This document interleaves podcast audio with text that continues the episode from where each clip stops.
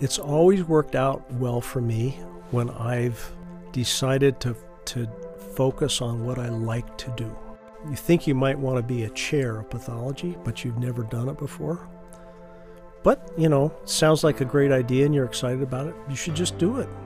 You may find out later that it's something you don't want to do, but I think you just have to go with your gut, you know. And what what really floats your boat has always worked for me.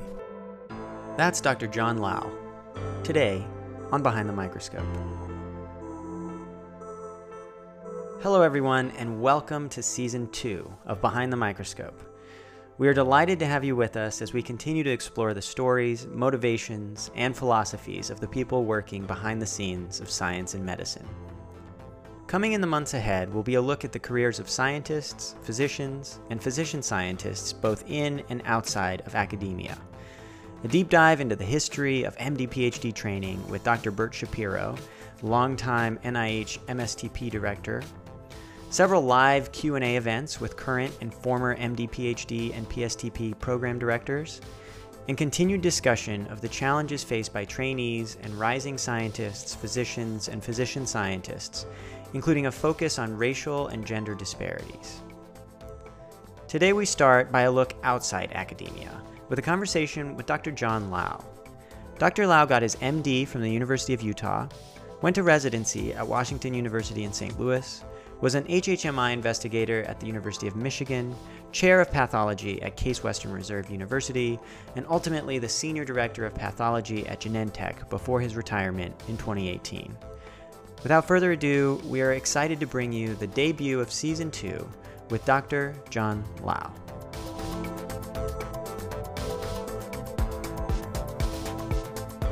So then let's talk a little bit about college or growing up in Cheyenne Sure. and then kind of what your expectations for your life were going to be. Sure. Um, Yeah. And then, you know, what ultimately took you down your career. Yeah. So growing up in Cheyenne, Wyoming, fifty thousand people. Um, pretty much the main options were either not to go to college or go to the University of Wyoming, which is in Laramie, about fifty miles west of Cheyenne. but um, I was a pretty good student in high school, and somebody I can't remember who suggested well, why don't you think about going to somewhere like in Colorado, like maybe the Colorado School of Mines? And uh, that that idea resonated with my parents because they thought I should be an engineer because you can you'll, you'll have a salary when you're done. You know Mhm. that was the main thing. Right. And so I applied there and got in and went there and found out it was you know 350 guys and 10 women. And that wasn't going to work for me. Uh-huh. so I went back. I transferred after one semester to the University of Wyoming and um, in Laramie, which is not too far away, Mhm. and and that worked out. Mhm. Okay. Oh, I mean, Um, and then you majored in math right away. Is yeah, that was so? The plan was that that would help you with engineering, or yeah. The idea was, um, I mean, at at Colorado School of Mines, I was in the petroleum engineering area because my dad happened to be used to be in the oil and gas industry, so that was that was the narrow focus, Right. you know. like this is what we do. Yeah, Yeah. and but I learned when I was at mines that there are lots of other kinds of engineering you can pursue, and and I didn't know which kind, so I thought, well, I'll just go to Wyoming. I'll major math; it'll help me. And once I decide which kind of engineer to be, and then I, my dad, bless his heart, hooked me up with the dean of the College of Arts and Sciences at Wyoming because I thought I was going to go ask him what kind of engineer I should be. Mhm. And I did that, and he said, "Well, that's fine, but have you thought about being a doctor?" Mhm. And of course, I hadn't. And Right. Why did he say that? I have no idea. It's just out of the blue Uh, because Pretty he wasn't a physician, right? no, no, Yeah. he was a PhD historian, I think. I Yeah. don't know. I have no idea. Yeah. And that was a long time ago. You know, that was like 1977 or something, 76. Maybe even, no, it's 1972. So I don't remember. but anyway, it sounded, oh, that's fine. I, I doctors make a lot of money. Yeah, why don't I do that? Yeah. you know. So yeah, I thought, well, all right, I'll, let me see about becoming a doctor, and maybe if I become a doctor, I could go back to Cheyenne and practice medicine. And so then I found out from the reading about how to get into medical school that sometimes it helps if you've done some practical stuff. So one summer I, I shadowed um, my parents' internist in Cheyenne, Mm-hmm. which was really fun and interesting. And then the next summer, I worked at the hospital in Cheyenne as a, um, I don't know what they're called now, but it was like a nurse's aide, Okay. basically. You know, making beds and emptying bedpans and Mm-hmm. that kind of stuff. Um, you know, and the best part about that job was that I had, um, I think, the three to eleven shift, Okay. so I could play at least eighteen holes of golf Nice. every day in the morning. Joe can appreciate that. Yeah. um, but that was a good experience, and you know, and then anyway, I applied to medical schools, and I mean, I took the MCATs, applied Mhm. to medical schools. Uh, I applied mostly to schools in the West. Mm-hmm. At the at the time, uh, Wyoming residents were in this. They were eligible to be considered for this program called the WICHE program. Yeah. You probably know I about that. W I C H E. Yeah, I think it's still around. Yeah. Yeah. So Washington, Idaho, Colorado. Um, I don't know some other. Uh, yeah, I don't. Now I can't remember. the Yeah, I don't it. either. But so anyway, I applied uh, to schools in that, plus uh, New Mexico and Arizona. Plus, then Wyoming also had this program. You know, Wyoming doesn't have a medical Right. school. So the legislature at the time had organized a, a situation with Creighton University and the University of Utah. Oh, really? And if you got into those schools, then um, they would charge you the full tuition. But if you went back to the state of Wyoming to practice for three Hmm. years or do a residency, they would erase that debt, All of it? all of it. Wow.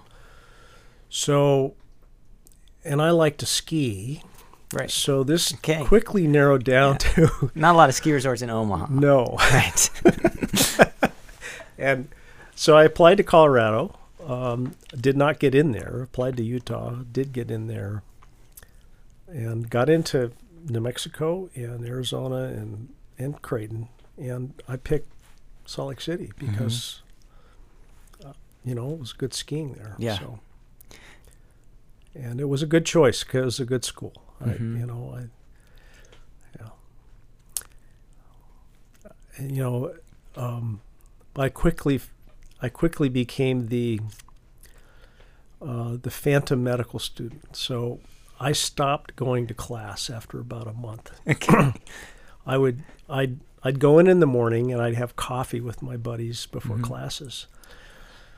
And I had, I had uh, three cadaver dissecting partners the first year. And one of the guys was one of the most aggressive human beings I'd ever met in my life. And so I all I could do is just stand there and watch the dissection go on. I said, well, I'm not going to waste my time. Yeah. Just I'm going to go sit in the Because he Cafe- just wanted to. He was just happy to go and Yeah. like go for it. yeah. Yeah. So I sat in the in the uh, cafeteria and drank coffee and I read and and then when they were done dissecting, I'd go up there and figure out you know uh, what was had been uh, exposed Yeah. and much more efficient use of my time. Yeah. Years later, I was being recruited to be the chair of pathology at the University of Utah, and guess who was the medical school dean then at the time? That guy. That guy. That's crazy. the dean of admissions then was one of my other dissecting Really? partners. That's awesome. So it would have been like going home, Yeah. but in a weird way. Yeah. That's crazy. Yeah. So did you get a lot of skiing done? I did. Yeah. Yeah. A lot of skiing. Yeah, it was great. That's awesome. So then, uh, how then during medical school because you said, you know, probably your initial plan then was to go back to Wyoming. That's right. Um, Yep. When did that change in med school? Yeah, I can I can remember that very clearly. I was in a I think it was first year we were having um, it was the hematology something or other. Mm-hmm. And we had these small group discussions and we were talking about chemotherapy. And a guy named Andrew Deiss, D I D E I S S, he was a professor of medicine hematology, was leading the discussion.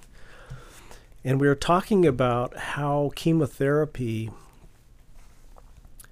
hits cells, the kind hits cells in division, Mm-hmm. and talking about rapidly dividing cells and more slowly dividing cells, and how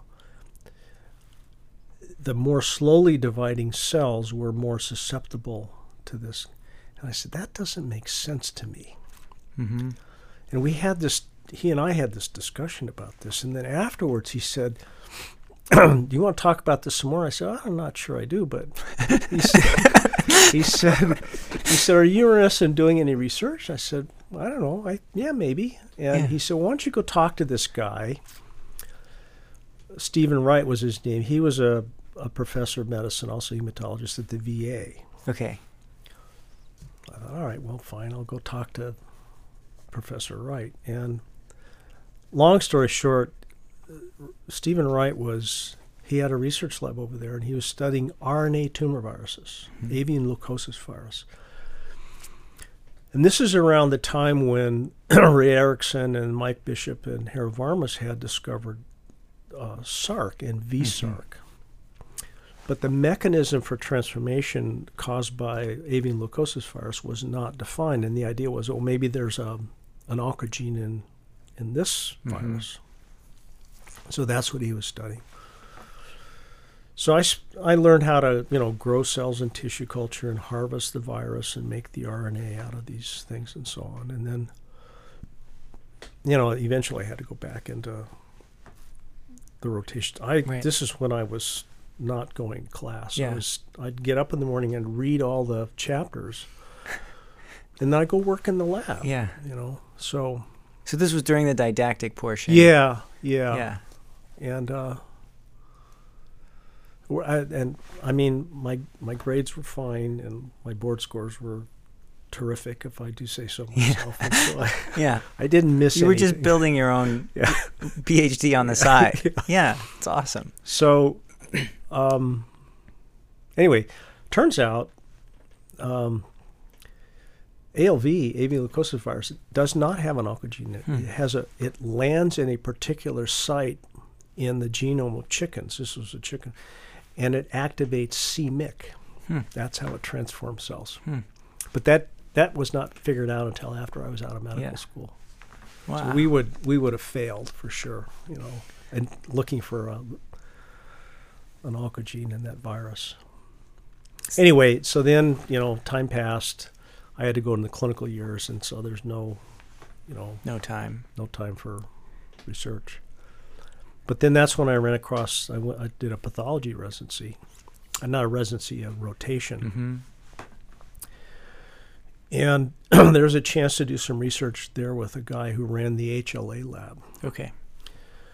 And uh, so I, I did that, and then that's when I started talking with the faculty there about doing a pathology residency. And Mhm. that's because I had, by then, I had finished my third year of the clinical rotations, and I knew I did not want to spend three years of my life or more being hazed by the house staff Mm-hmm. in a clinical rotation. It just wasn't going to be for me. And I found out that if you're a pathologist, you can actually have some respect from the residents and fellows and faculty, at least at that place. And Mhm. it sounded like a good career option. Mhm. So that's what I did. Nice. And I applied um, to a bunch of re- places, but I really wanted to go to, to WashU. Mm-hmm. Why? Um, well, it was probably the, I mean, it was a premier sort of Yeah. institution. Yeah, it's awesome. And I thought, well, that's a moonshot, but I'll give it a shot. Mm-hmm. And I went there to interview. I did not realize that they have two different tracks there. They have an anatomic path, at least at the time, an anatomic track and a clinical path track. Mhm. And they don't, they did not There's no interdigitate or- at all. Mhm. In fact, lab medicine there was a joint department between pathology and internal medicine. Mm. And I didn't know that they had. I just applied to the res, to the residency program, Mhm. And I got the itinerary, and they, had me seeing everybody in lab medicine. And I was thinking, well, I don't know what lab medicine is, but it's pathology, so what the hell? I'll just go there and see what. And then I realized that it's it's lab medicine, it's Yeah. clinical path. Yeah. But I thought, well, that's interesting. and Maybe I could do that because uh, you know I have to look at tissues. I can deal with molecules, you know.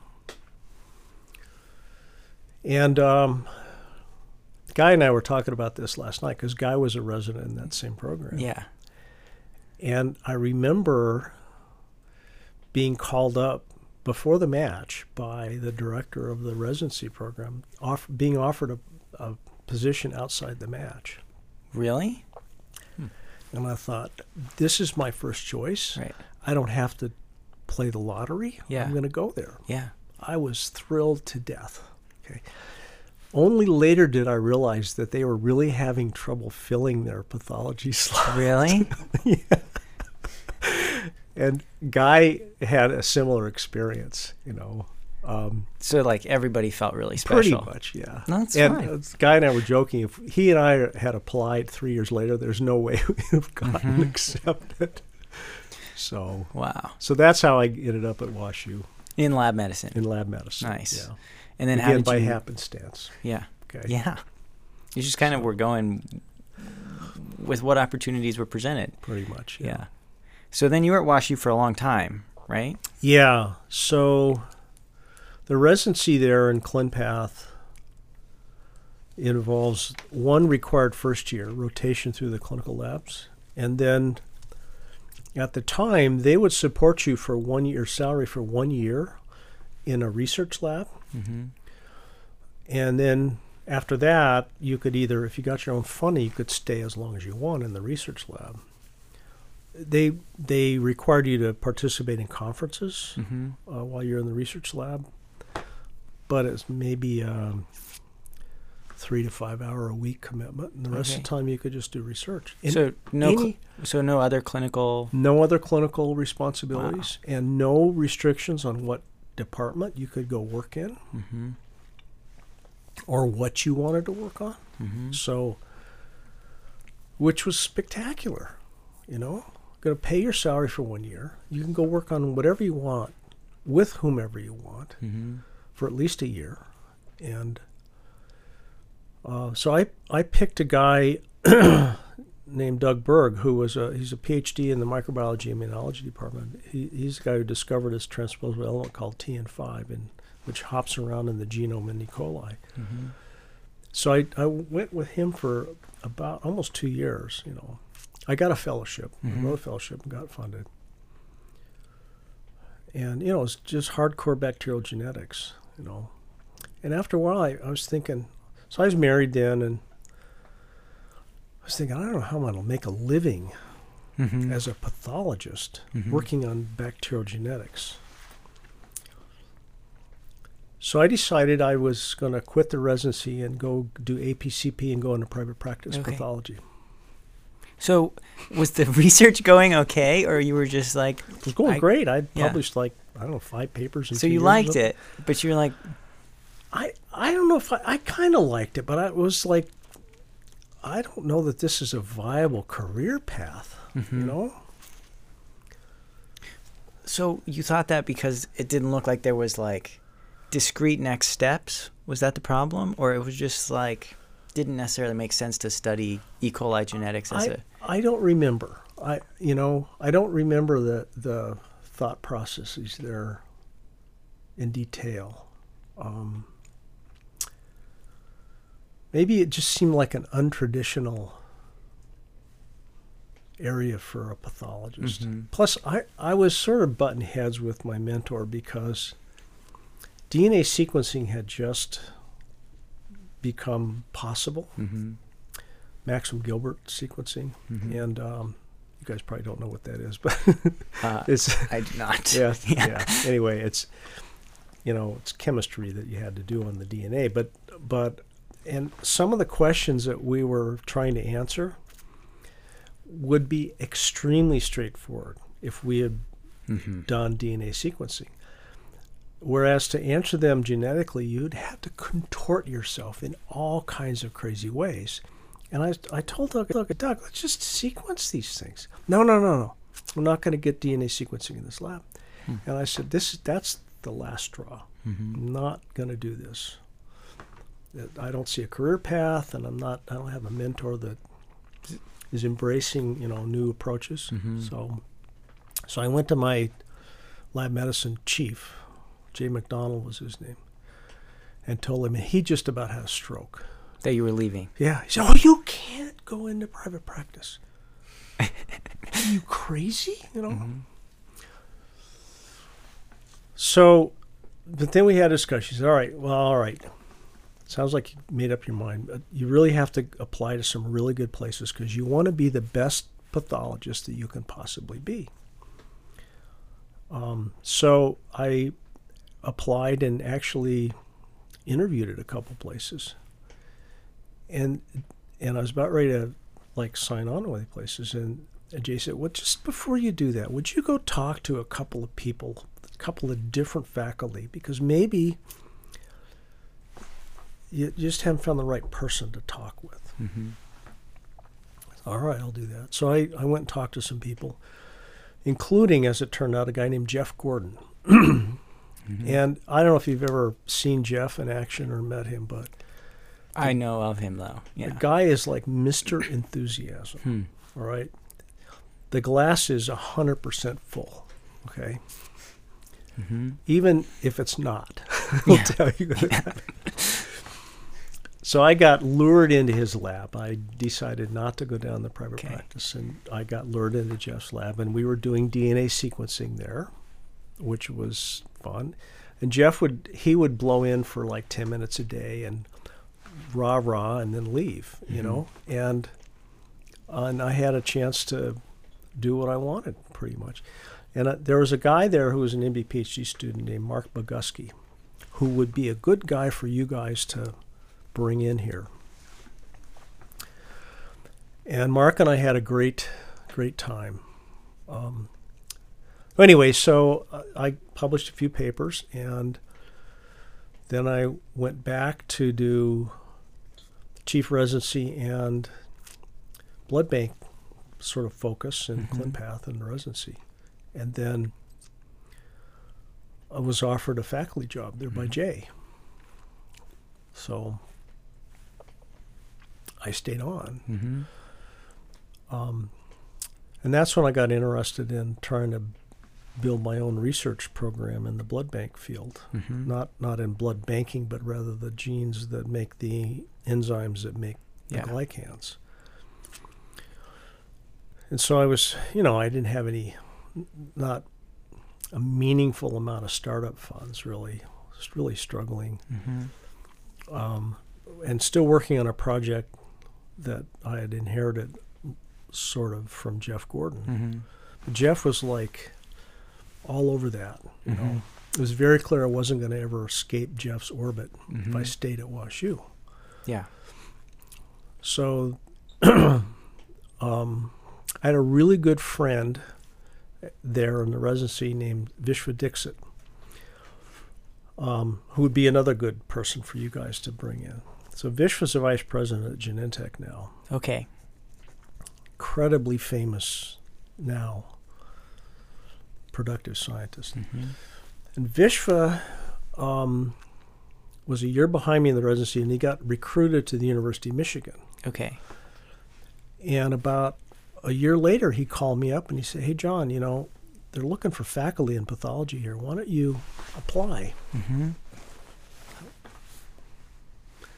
And I said, "Mm, Okay, you know, because I wanted to like escape Right. Jeff's orbit and I'll just try it out. Well, one thing led to another. I went up there, I gave a couple seminars, and lo and behold, they offered me a job and they put me up for an HHMI appointment. Hmm. and I got it. Yeah, that's awesome. And so I thought, this is we got to go. Yeah. You know? So I had I had two I had two daughters at the time. They were um, hmm, one and three, maybe. Mhm. You know, and um, so we just thought, well, let's we'll pick up, Yeah. sell the house in St. Louis, we'll move to Michigan, and so you know, so thanks to Vishva, Yeah. that's the first time, and I'll tell you about the other thing I, I owe him. Um, I got this job at Michigan, and it's pretty interesting. You know, you get up there and you have um, basically unlimited research resources, Hmm. and I was like in heaven for about two weeks. and then I realized that sooner or later somebody is going to ask me what I had done with all those resources. Yeah. And if I hadn't done something significant, they were going to take them away, Right. you know, two, three, four years down the road. And I got really depressed. Okay. like, because the bar had suddenly been raised quite a Mhm. bit. So, um, yeah, that's when the fun began. okay. Mm-hmm. Yeah.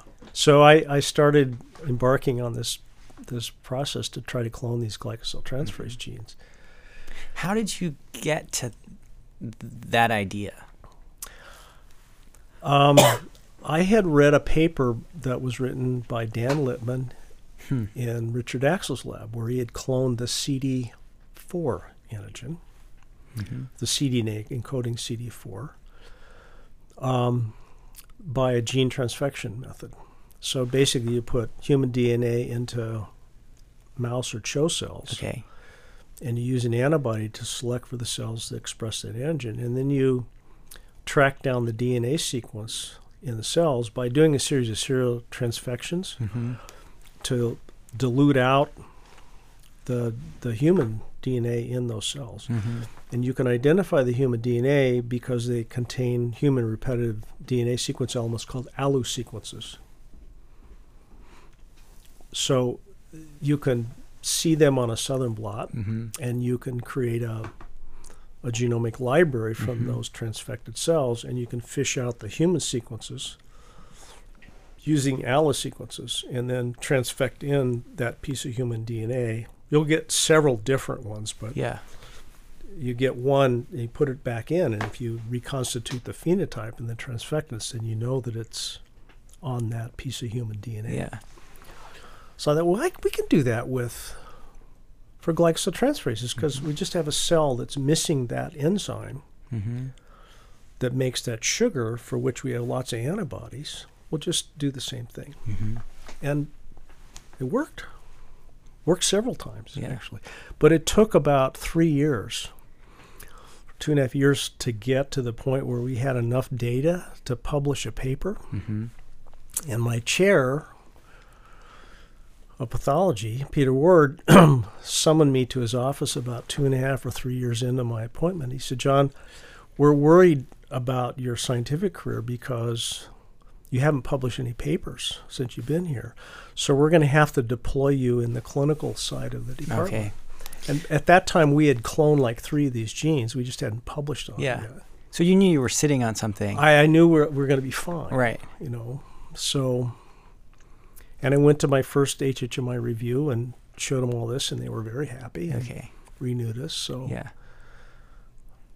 um, so it worked out pretty well. Yeah. Mhm. So you just told your chair that that I did. I was pissed. yeah. I shouldn't have been because he's trying to look out for me. You know, Mhm. he didn't know, Right. but um, yeah. And along the way back to Vishva Dixit, so along the way, um, I ended up being divorced um, about a year and a half in, Mm-hmm. and Vishva was my you know my good friend. Mhm. Vishva had a woman who was his admin, Mm-hmm. um, and Vishva came to me one day and he said, "Hey John, you know, Kim Kim doesn't have a boyfriend, you know, and I know you're you're recently divorced. Maybe you guys should." And he had gone to her and said, "You know, Kim, you know that guy John, you know him, but he, he's divorced now. Maybe you guys should. All right, so I ended up being married to Kim. I'm still married to her. I mean, Yeah. it's like 30 years later, Yeah. you know. So I owe him for that too, Yeah. you know. Anyway, so that's the story of how I got started in Hmm. Michigan in the HHMI. Hmm. So, with the help of, uh, well, Peter Ward, who Mhm. hired me, and Vishva, who identified for me that opportunity. Yeah. So, again, it's just, you know, happenstance. I mean, uh, I don't know how these things happen, but It's just the right people at the right time. just luck, Yeah. sheer luck. Yeah. So then you're at Michigan for 20 years? 10? Almost 20. Okay. Yeah, 19, 19 years and four or five months. so, um, Yeah. And then you went to Case Western. Yeah. Okay. Yeah. Can you tell us about why and Yeah. yeah. Yeah. So I was on my fourth re- renewal of my HHMI appointment. Mm-hmm. And I'm telling you, every single time you, you went in to do, renew your appointment, it, incredibly stressful. Mhm. You know, I mean, the bar is set high for productivity, and um, you know, there's a lot of uncertainty about whether or not you're going to get renewed. Um, and I was getting tired of that. Mhm. You know, and about the same time, I started thinking, you know, I, this is great. You know, I can be in a lab and study whatever I want, but is this doing anybody any good, really? You know, train people and maybe you publish some papers and maybe it'll lead to something that'll be a drug. I don't know. Right. Um, I was like 50, Mhm. you know, so I'm thinking, well, maybe. Then people started at the same time calling me to look at chair pathology jobs. Hmm. So I started looking at these jobs and I'm thinking, well, maybe I could like make a bigger impact beyond my little tiny research sphere Mm-hmm. if I was a pathology chair. And um, so, you know, I looked at, at Utah, I looked Michigan. I was probably the leading candidate there. And some other places, um, the Brigham, um, BI Deaconess. Yeah. So uh, anyway, and then the case thing came along. Mm-hmm. And I thought, well, I'll, I'll go down there and look, you know. And it was a disaster of a department, Really? with all due respect. Yeah. I mean, they had um, they had been subsisting for years on money from the hospital, propping up, you know, their faculty with research funds. Mm-hmm. And then the hospital CEO situation changed, and the new CEO took away their Hmm. their money. So the department got split up into two. There was a clinical side, and there was the teaching research side, Mm-hmm. and they basically hated each other because of a variety of reasons. Yeah. And many of the good people left. I thought, well, I could take that job because I can't make it any worse. You know, I'll probably improve the place Yeah. no matter what I do. So, so I took the job. The other com- complicating factor was that my wife's family is is from Michigan, from Ann Arbor, Okay. and it was like pulling teeth for her to consider moving away. And I said, look. Cleveland's two and a half hours by car from Ann Arbor. So if you really need to get back, Mm-hmm. there you go. Yeah. So I took the job. Yeah. And it was a fist fight for three and a half Yeah. years. Um, I hired a lot of new faculty. I had to fire a lot of faculty. I had to move faculty from who had no grants from 2,000 square feet of lab space into a cubicle. You know, it huge battles. You Mhm. know. So, but it was a great personal growth experience, and I had a really great dean. He's part of the reason I took the job. Mhm. Ralph Horwitz is his name. He was spectacular. But then the wheels came off the finances at the medical school and Hmm. the university, Mm-hmm.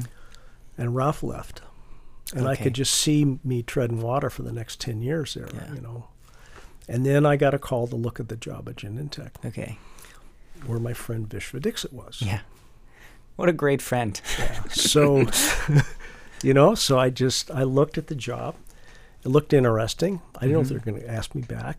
They had me back for a second interview. End of the second day, my boss to be handed me an envelope. He said, "Here, John. Here's here's our offer letter.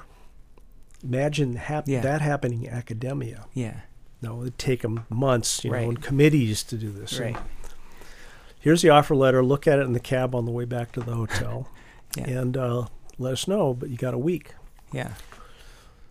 So my wife was in the hotel downtown. We are going to go out to dinner that night. I opened this letter up and I thought, oh my God, we're, we're out of Cleveland Yeah. Yeah. as soon as we can be. Yeah. And I, I called her up and I told her that. I said, you know, I'm going to show you this letter, but we're moving. yeah. To get my wife out of the Midwest to go to San Francisco was like, you know, It's a long way. incredible change for her. Mm-hmm. But anyway, I took the job. I stayed at Case another 11 weeks and, you know, cleaned Hmm. up a few things, and then we left. So, what was the job at Genentech? The job was the, the head of the pathology department in the research organization. So the big picture Okay. is that at the time, Genentech was a freestanding, publicly traded company, 15,000 employees, 51% owned by Roche. Okay. But Roche was leaving them alone to do Mm-hmm. there. So they had a research organization where drugs are discovered, a development organization where toxicity is done in phase one and phase two clinical trials, and then they had a, a a drug. I don't know what the term is for, but where you do phase three clinical trials, marketing, intellectual property, legal, Yeah. finance. Uh, about a month and a half after I took the job, uh, Roche decided they were going to buy the whole, the rest of the company. Whoa. I was hired in the research organization, the very early part of the organization, to run the pathology department, to clean out the dead wood and hire new people and make sure that it was running properly. That was the job. Hmm. And uh, one of the nice perks about that job was they let me hire four people uh, for a research lab and a truly unlimited supply and equipment budget, Hmm. access to all of the core services in the research organization, which are spectacular. Mm-hmm. So if I could find the time away from making the trains run on time in the pathology department, I could do whatever I wanted in terms of research. Mm-hmm. N- no requirement to discover drugs. Hmm. Do what you want. Wow. Just do good science if you can find the time. Right. So how was that? It was hard, Yeah. very hard. Because the department was, you know, it needed a lot of work. Mm-hmm. And even after it didn't need a lot of work, it needed attending to because there were really high expectations for performance. Mm-hmm. So, but it was a great job. That's fascinating. So you were there for 10 years 10 years. and then why you know then how'd you make the decision Yeah. then to retire? Why leave? At about seven years or so, that's Mhm. about my attention span anyway. It, it was the same problems coming to me, usually from the same people, but sometimes different people. And they either had a solution that was the same one that I'd seen before, or Mhm. there was no solution. And I thought, this is, I'm just History keeps bored, repeating itself. Yeah. honestly. And it'd be one thing if I had time to, to go into the lab and do more research, but to keep things running took probably 90% of my time. Mm-hmm. And spending 90% of my time doing stuff that was entirely predictable just didn't float my boat. Mm-hmm. I would have retired about 18 months before I did, but my wife at the time worked for Vishva Dixit. so, and she had a commitment to him to stay Okay. for five years. Yeah. So she wasn't going to quit and she wasn't going to leave San Francisco. And I thought, all right, fine. I'll stay. Plus, I had a grandson and a daughter that lived down in San Mateo. Okay. So, and a, a son in law. So I thought, well, all right, I'll stay 10 years, or more or less. And the last year, I'll, f- I'll try to find my successor. Okay. And so that's what I did. So, That's awesome. Yeah. Um, so then I guess so. So then and then you guys moved to Santa Fe. right. Is that right? Nice. So back closer to where you grew up, but Closer. Not quite. Yeah, not quite. I had a part of the the way I filled my boredom was to create a spreadsheet of like ten places where we could retire, mm-hmm. and based on cost of living and location, climate, outdoor activities, and so on. And I had had them ranked, and, and San Francisco was the, or Santa Fe was the first place on Hmm. the list. So at at Genentech, after seven years, you can take a sabbatical, which is basically a six week paid vacation. okay. So part of that time, I told my wife, I said, you know, I'm going to go spend five days in Santa Fe to try out that place as the first one on the list. She said, all right, I'll come there, but I'll, I'll come a couple days later because I got to stay at work. So I went out there, and the first, no, the second night I was there, I fell and broke my tib and fib. I, I have How? I have post polio syndrome, so I got really weak ah. Oh. quads. That's the fourth time I've fallen and broken a leg. Whoa. All right. So um, I went in the hospital, called my wife. She freaked out. We had two days of real estate tours planned there, and so she said, "Oh, we got to cancel the real estate tours." I said, "Hell no, you're not going to cancel them. You're going to come out here and go look at some houses, you know." Now I unplanned, but I'm going to do the due diligence on the healthcare system here, and you can do the due diligence on the housing. you Right. know? Right. True.